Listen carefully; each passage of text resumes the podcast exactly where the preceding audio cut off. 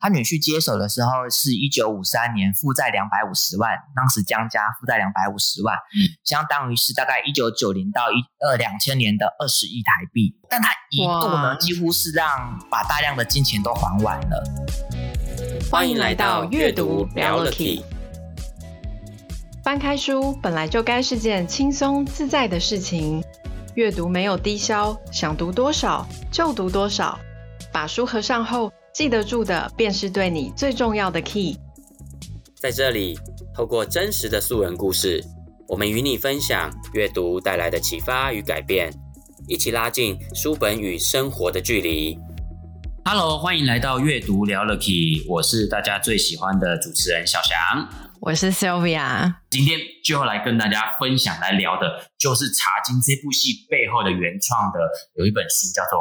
茶金岁月，那其实这个不只是戏剧好看，它其实背后是有一个关于新竹县北埔乡一个真人真事的一个故事哦。那我们今天要来欢迎的是我们 FB 这个新竹故事馆粉粉丝专业的这个小编，他都自称小编很谦虚啊，可是我们都称他新竹故事馆的馆长。让我们欢迎馆长崇豪，Hello，好，大家好，各位阅读聊了 Key 的朋友，大家好。啊、嗯，我叫崇豪，哇，很开心哦！今天邀到这个新竹故事馆的这个馆长崇豪。其实新竹故事馆呢，在我们大新竹地区是一个非常有指标性的一个粉丝团，也就是说，它里面记载了非常非常多，不管是新竹县、新竹市，呃，而且是很多在地文化，对不对？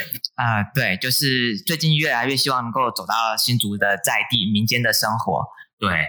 那我知道的是，呃，我记得也有过几次哈，崇豪甚，我甚至有看过崇豪真的去新竹在地拍一些古迹的照片，他自己亲手拍，然后甚至呢庙宇啊等等等的，嗯，然后他都会很有心把这些不只是放上这个新竹故事馆做一个记录，同时他有时候也会去做一些期刊的投稿。啊，对，客家杂志啊，或者偶尔这个县市文化局的活动邀请，没错，因为大家知道，其实新竹县是全台湾非常非常有名的客家重镇哦，客家人口的比例非常非常的高，这样子，那所以它里面有非常丰富的客家文化在里面。今天就要来跟大家聊一聊这个茶经的故事哦。其实早在二零二零年的时候，崇豪去北浦旅游的时候，他就发现了茶经这个故事里面很重要的一个建筑物，就是。呃，故事的主人翁江阿新，他的那个江阿新洋楼，当时从豪去逛的时候，就觉得它美得像一幅画一样。于是呢，他就真的把它拍起来，甚至他很有心，还去撰写了关于他自己对于江阿新洋楼的一些感动感受，连带这个照片，他去投稿我们的电花。客家杂志，然后就被电花客家杂志收录了。二零二零年哦，然后呢，《茶金》这部戏剧是到后来二零二一年的年底才有这部戏剧的，所以我真的觉得崇豪非常的有眼光。感谢小强的介绍。那这个《茶金岁月》呢，其实它是真正记载了整个北埔的江阿新洋楼的故事。那我想说，可不可以请崇豪来帮我们介绍一下关于《茶金岁月》这本书？嗯。好，那茶金岁月他呃是江阿新的女婿哦，廖廖运潘先生哦。那廖运潘先生今年已经九十五岁了，然后他所写的传记里面就是记录他的整个人生的过程。那茶金岁月呢，他原本是呃廖先生他自己写了一本叫做想到什么写什么，就一直记录他整个在日日治时代到民国以及到现在好的整个大时代的生活。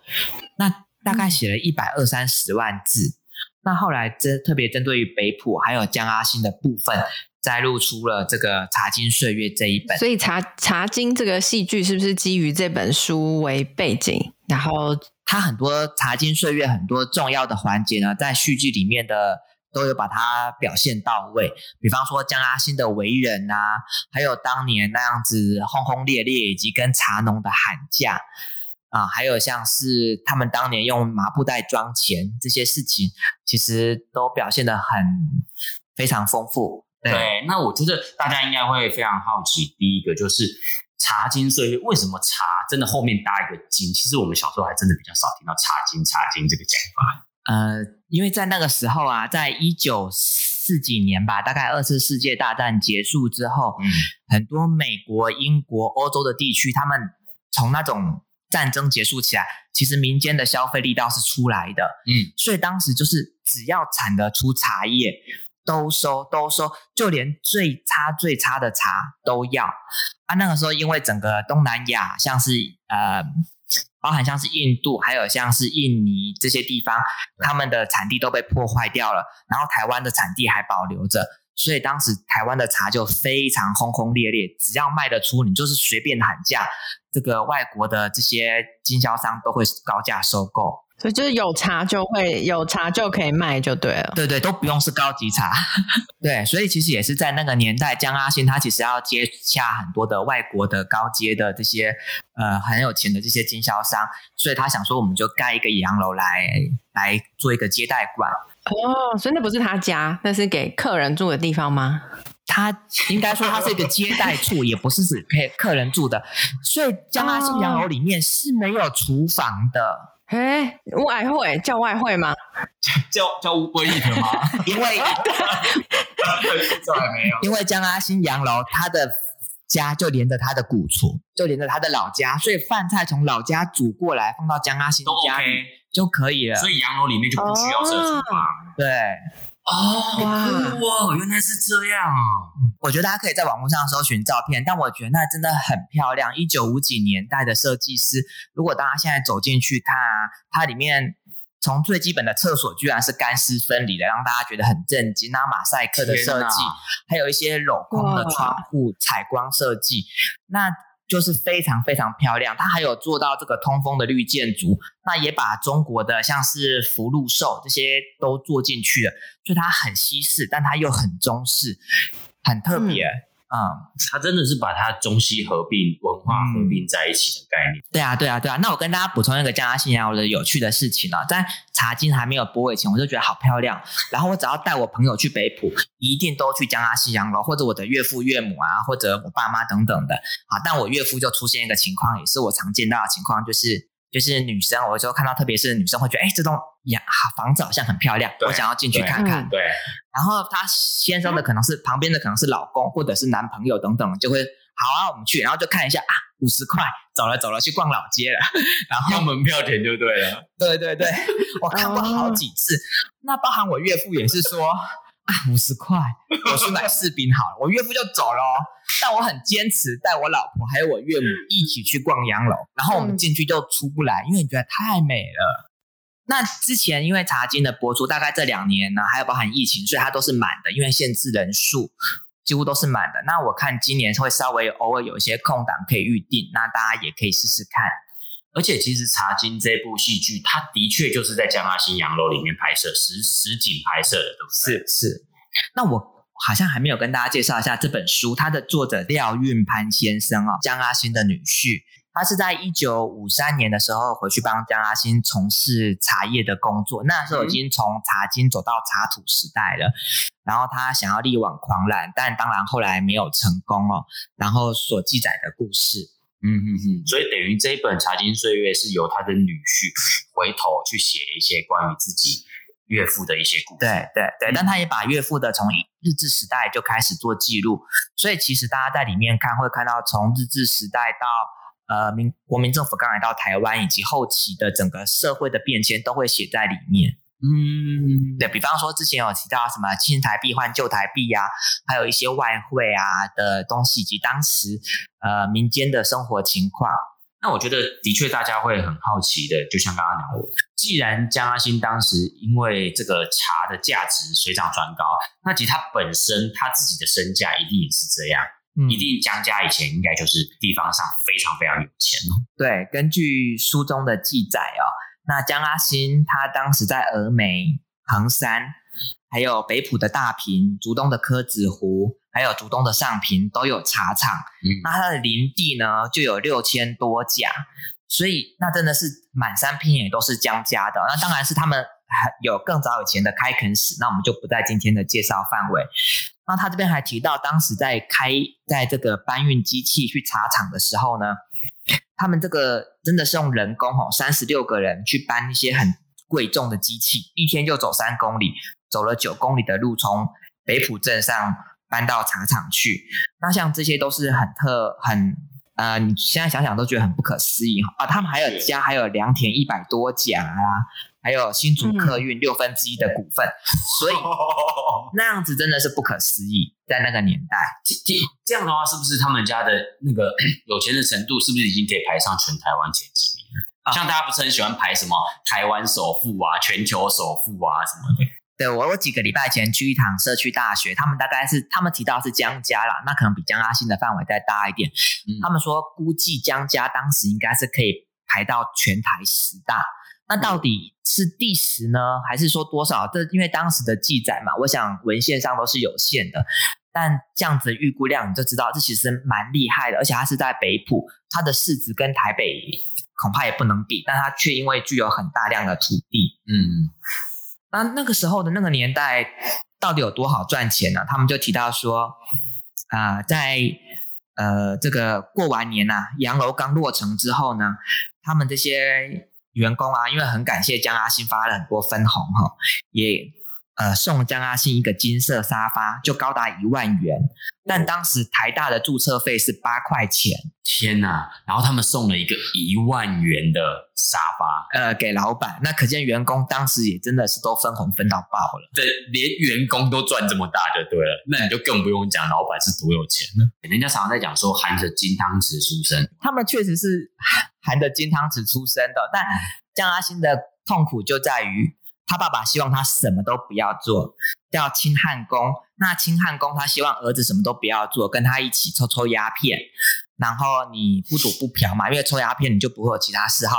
我们家已经这么这么有钱了，那你不要做错事情，我们家的钱就会一直保留下去。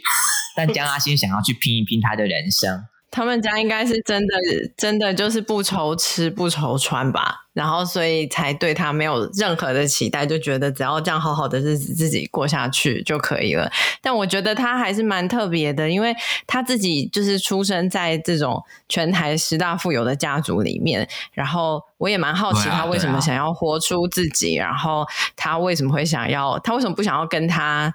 爸爸做一样的事情，就是玩乐啊，或者是 只抽鸦片 就可以了。他他为什么会想要？嗯，对。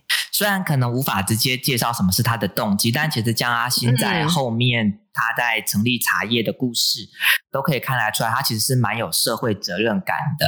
哦，嗯，所以感觉上不是只是为了个人成就。对啊，对啊。举举两个小故事好了。第一个是。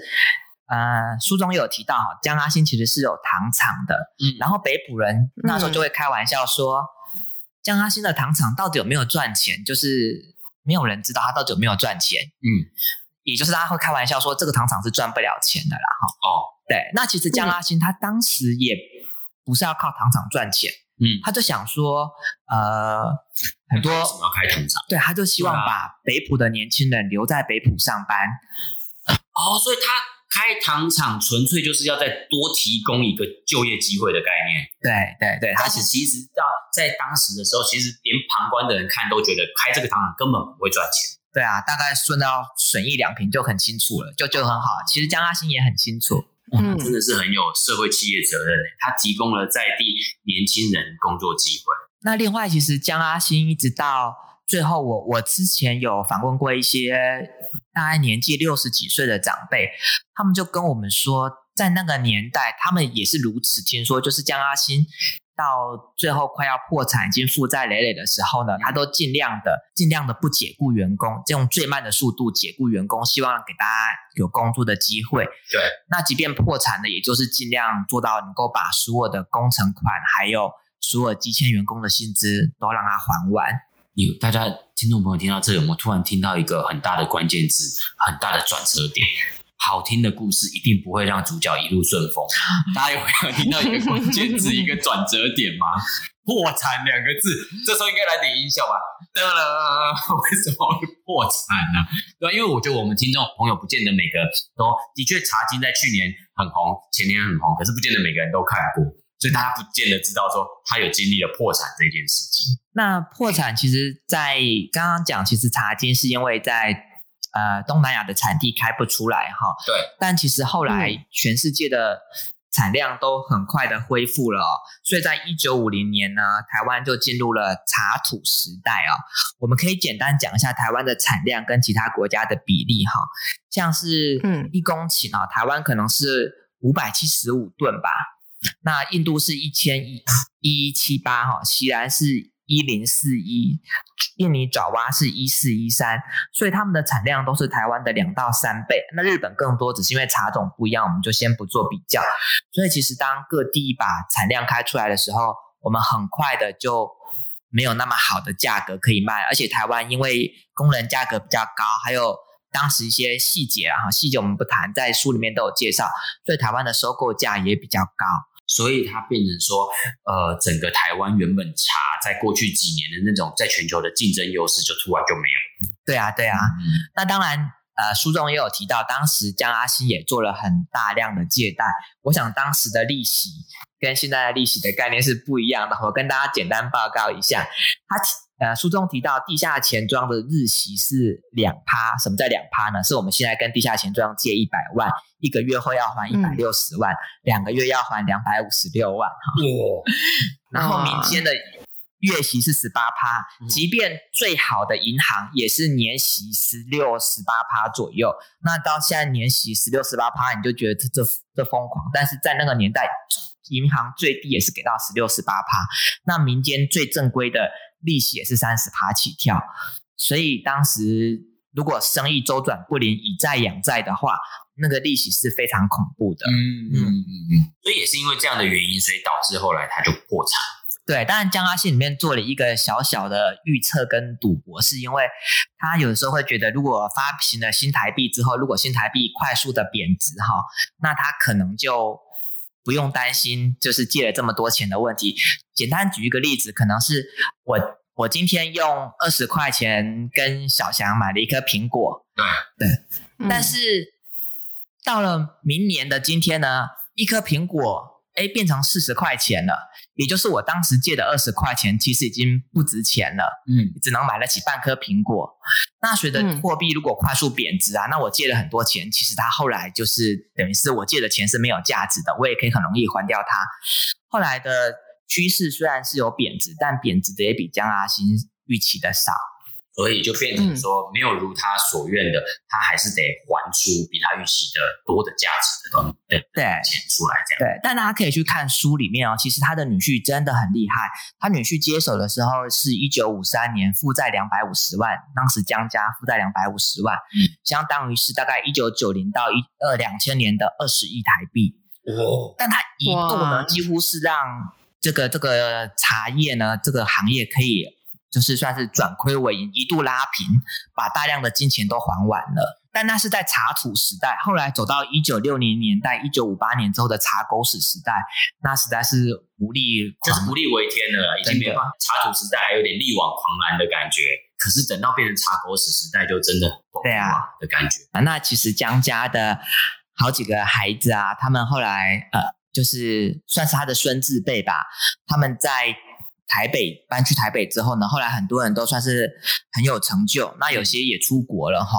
所以后来在二零一二年的时候，他们在一次家族旅游的时候呢，那哎听到说这个合作金库要重新将这个将阿信洋楼的产权做处理，啊，当时这个产权是呃被星光集团先来租用，所以星光集团应该在投标的时候会有优势。那他说将阿信的孙女。啊，江慧玲，她本来是想说，哎，我们已经知道，我们准备一笔钱，偷偷把它标下来。对。但这件事情呢，被他的爸爸，也就是《茶金岁月》的作者哈廖运潘先生知道，他就说，当年我们这个洋楼其实没有维修的话，早就垮了。嗯。所以很感谢，就是啊、呃，星光集团的吴东升先生把他们保留下来，所以我们做事要光明正大，我们就直接告诉星光集团说，我们想要买回这栋洋楼。等于也是他爸爸感念之前这个屋主还是有对这个洋楼做一些很多东西的保留跟维护，对，所以才能够哦，他用这种感念的心，觉得不不用去有一些其他比较不光明磊落的手段拿回来，对不对？哦，那其实他的这个女婿真的是很有情有义耶，我觉得听起来对，非常非常有情有义。而且我刚刚有听到一一件事情哦，你看到他女婿姓廖。然后他的孙女姓江。所以是入赘的概念哦。对，是入赘的。OK OK OK。嗯，根据他的表示，他当时是不想入赘的，不过后来真的就是爱上了。OK，太爱他女儿了，是不是？对对。所以江阿星后来在他晚年的时候，用了一些文字，他就说他其实曾经丈夫曾始终求生，祸中转福，用始终求生来表述他从一九三零年代到一九六零、一九七零年代那一段大风大浪的岁月。那后来其实也是有一些温馨的小故事啊，在洋楼落成之后呢，其实很多呃亲朋好友都陆续送出送送回当时的洋楼原本的像是床啊，床本来运到加拿大了，诶，送给他的孙女当嫁妆，床又运了回来。那也有一些在地的乡亲把以前啊可能是门盘门板啊，还有一些桌椅啊，好当时种种元素吧，也有可能。是呃，因为洋楼就已经破损嘛，就已经要卖掉，所以就把这些东西搬给其他亲朋好友，让他们都无偿的送回来，或者用原价让这个洋楼可以再收购回来。所以蛮建议大家可以去看看。其实这背后是不是也代表说江家他们在呃在北埔在地，其实真的是很得民心的这种概念？嗯，我觉得就大家蛮像是一家人的啦。好，当然对于。这可能是比较长辈的感觉，嗯，他们就会觉得大家都是以前在这里一起一一起共同打拼的。那所以在江阿新的永光这个茶行结束之后呢，其实他们很多老员工都还会每年一起吃吃饭，嗯，因为在个那个年代那个大环境下一起打拼，就会有很深的革命情感，而且那种打拼的感觉是我们北埔嘛，大家就都住在这里，即便我们是员工的关系或者老老板的关系，我们其实通常。都是很近的亲友，对对，都是路上会见到的好好朋友啊。哎，刚刚从好有提到永光，永光这两个字，嗯，这可以跟听众朋友们再多介绍一下，为什么会突然说永光？对，就是当时江阿新的茶行叫做永光茶行，永光，哦、对对对。哇，刚刚听从豪讲，今天跟我们。比较快的去介绍到整个关于茶经背后江阿新的这些故事，还有他女婿以及他们做永光茶行的这些一些点点滴滴啊，才发现说，哎，其实我自己以前我也去过北埔老街玩过，可是我还真的不知道原来背后有这么多的故事，而且光是一个江阿新洋楼，原来它背后所承载的这个故事啊、人文的东西是这么的多，我会觉得如果。从好早点跟我们讲这些故事的话，在我去北部玩之前就知道这些故事的话，我可能就不会像走马看花这样的感觉了，你不觉得吗，Sylvia？所以其实我觉得这些故事很重要，因为像我自己其实没有看过《茶经》这个电视剧，然后呃，这个《茶经岁月》这本书，我们今天讲这本书，其实我我也没有看过，但是就是我觉得像从有从豪这种，就是对于这些就是文化或者是历史背景非常了解的人，跟我们讲这些故事，会让我觉得我在旅游的时候，我可能会多停下来，然后去看一下建筑啊，或者是去。去对建筑、对当地的故事有更深的了解，那就是有听说，就是北浦这边它是一个慢城。那我觉得听了这次的故事之后，就会很推荐大家到那边去深度旅游。那就是从好这边这边会有建议，我们要怎么样，就是可以好好的感受北浦这个地方吗？对，我觉得这里真的很美，好像越走越慢越美。那其实。在江阿新开垦的路啊，它会一路从北埔，然后绕过一条小路到南庄去哈，中间还会经过北埔冷泉。嗯，那我自己就很喜欢走这条小路。那这边会经过江阿新以前的林业跟以前的老茶厂哈，但你现在几乎都看不到什么遗迹了啦。嗯，但你就会走在很很美的溪里面，像我每一年都会去那边感受一下萤火虫。那组那里的萤火虫就是满山遍野的萤火虫，嗯，然后没有灯，就自己一个人在山林里面，就会度过二三十分钟，就给我自己可以一个沉淀的机会。那当然提到这个之外，其实北埔它有很多它的故事，它也是一个龙脉哈。在我们每年元宵节啊，都会有一个叫做油耕火的活动，啊，就是油缸火，就是我们举火把。那这也是当年北浦元宵抗日的故事。那现在这个故事呢，在我们今年已经有一万多人来参加，就是元宵节有一万多人来到北浦哦。嗯，那我觉得就是很多地方我们有了故事，就会有了感情。像我在这些老房子、老建筑啊，我就会看完之后，我都会用手去摸摸它，摸那些砖墙吗？对，我就会去摸红砖或者摸人家的屋顶。为什么会摸到屋顶？因为大家知道有时候 这个山路是斜斜的嘛，哈，所以刚好有一个斜坡上来。对啊，我才想说屋顶怎么摸得到啊？对啊，对，我就要去摸人家的屋顶，去摸摸人家的红砖，然后就会觉得好像有了更深的记忆。哇，那真的就不像我们一般观光客，只是拍拍照。然后有个留个影像，崇豪斯还留下触觉，他把触觉带回家。对，我觉得触觉很有趣，大家以后也可以试试看。这也太深刻了吧！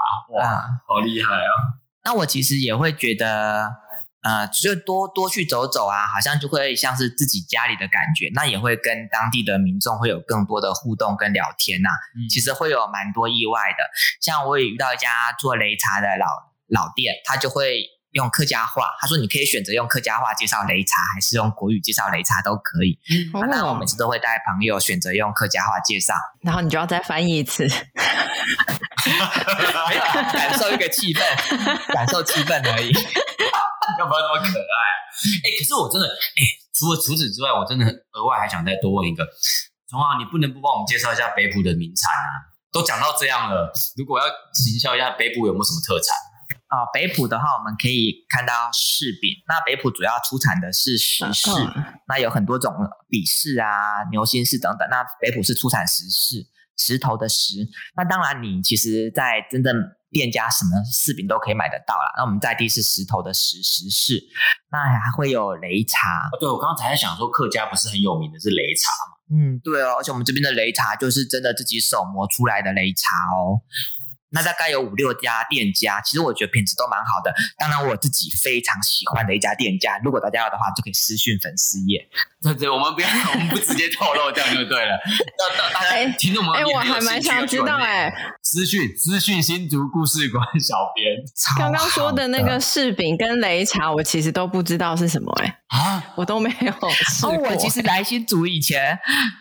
我也不知道什么叫柿饼，应该是我小时候吃的柿饼，哈，就是外面有一层白色的，白色的叫。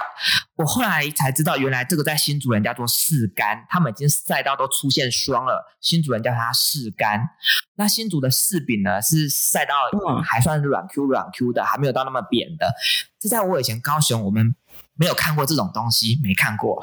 所以呢，我们是不是阅读聊了 Key？今天听到这个馆长跟我们这么深入的介绍北埔故事，我们是不是应该揪个团？我们是不是应该来去北埔玩一下？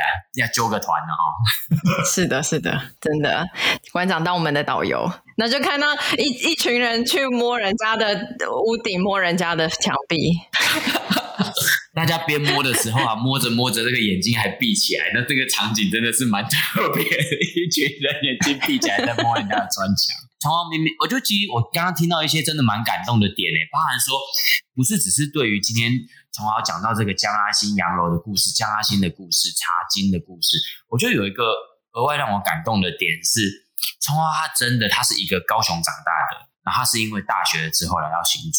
但是他却会对新竹这个地方，而且还不是他原本大学念书，因为他是念交大，可是呢，交大是在新竹市区，但他是却对新竹的乡镇哦，这些乡下地方到北埔这个地方，可以这么样的有情感。其实这真的是让我觉得很感动的地方，而且我听完之后也真的会很想很想去北浦老街深度的旅游一下，好好的去感受一下。我跟大家补充一个北浦的好处，其实，在我们新竹县很多地方都有共同的好处啦，就是我们其实是很实在的店家哈，绝对不会出现什么坑杀游客的情况。啊，当然，或许每个人的口味不一样，不见得每一家店家你都会觉得好吃，但我们这边。真的是很老实的店家，就欢迎大家放心的来玩。OK，太好了，太好了！我觉得今天这一集啊，我们除了对于这个《茶金岁月》这本书了解了台湾的一些茶文化，还有茶的历史之外，我们也透过馆长的介绍，也了解到了像北埔这么棒的一个地方。OK，那这个真的也是开启我们阅读聊了 Key 一个不同的系列。我们好像过去的书没有真的特别聊过跟观光这些部分相关的。那今天真的再次的感谢我们邀请到这个新竹故事馆的馆长崇豪来跟我们分享《茶金岁月》这本好书。那我们每个礼拜二的睡前呢，都会上新的一集。那也欢迎所有的听众好朋友们呢，如果你们还有想要听什么样类型的书籍啊，还有对于节目有什么样的意见，都可以呢搜寻在 FB 搜寻阅读聊了 K，在我们的粉专都可以留言给我们。今天再次的呢来感谢我们的崇豪。好，那我们阅读聊了 key 呢，我们就跟大家下周继续聊了 key 喽，拜拜，拜拜。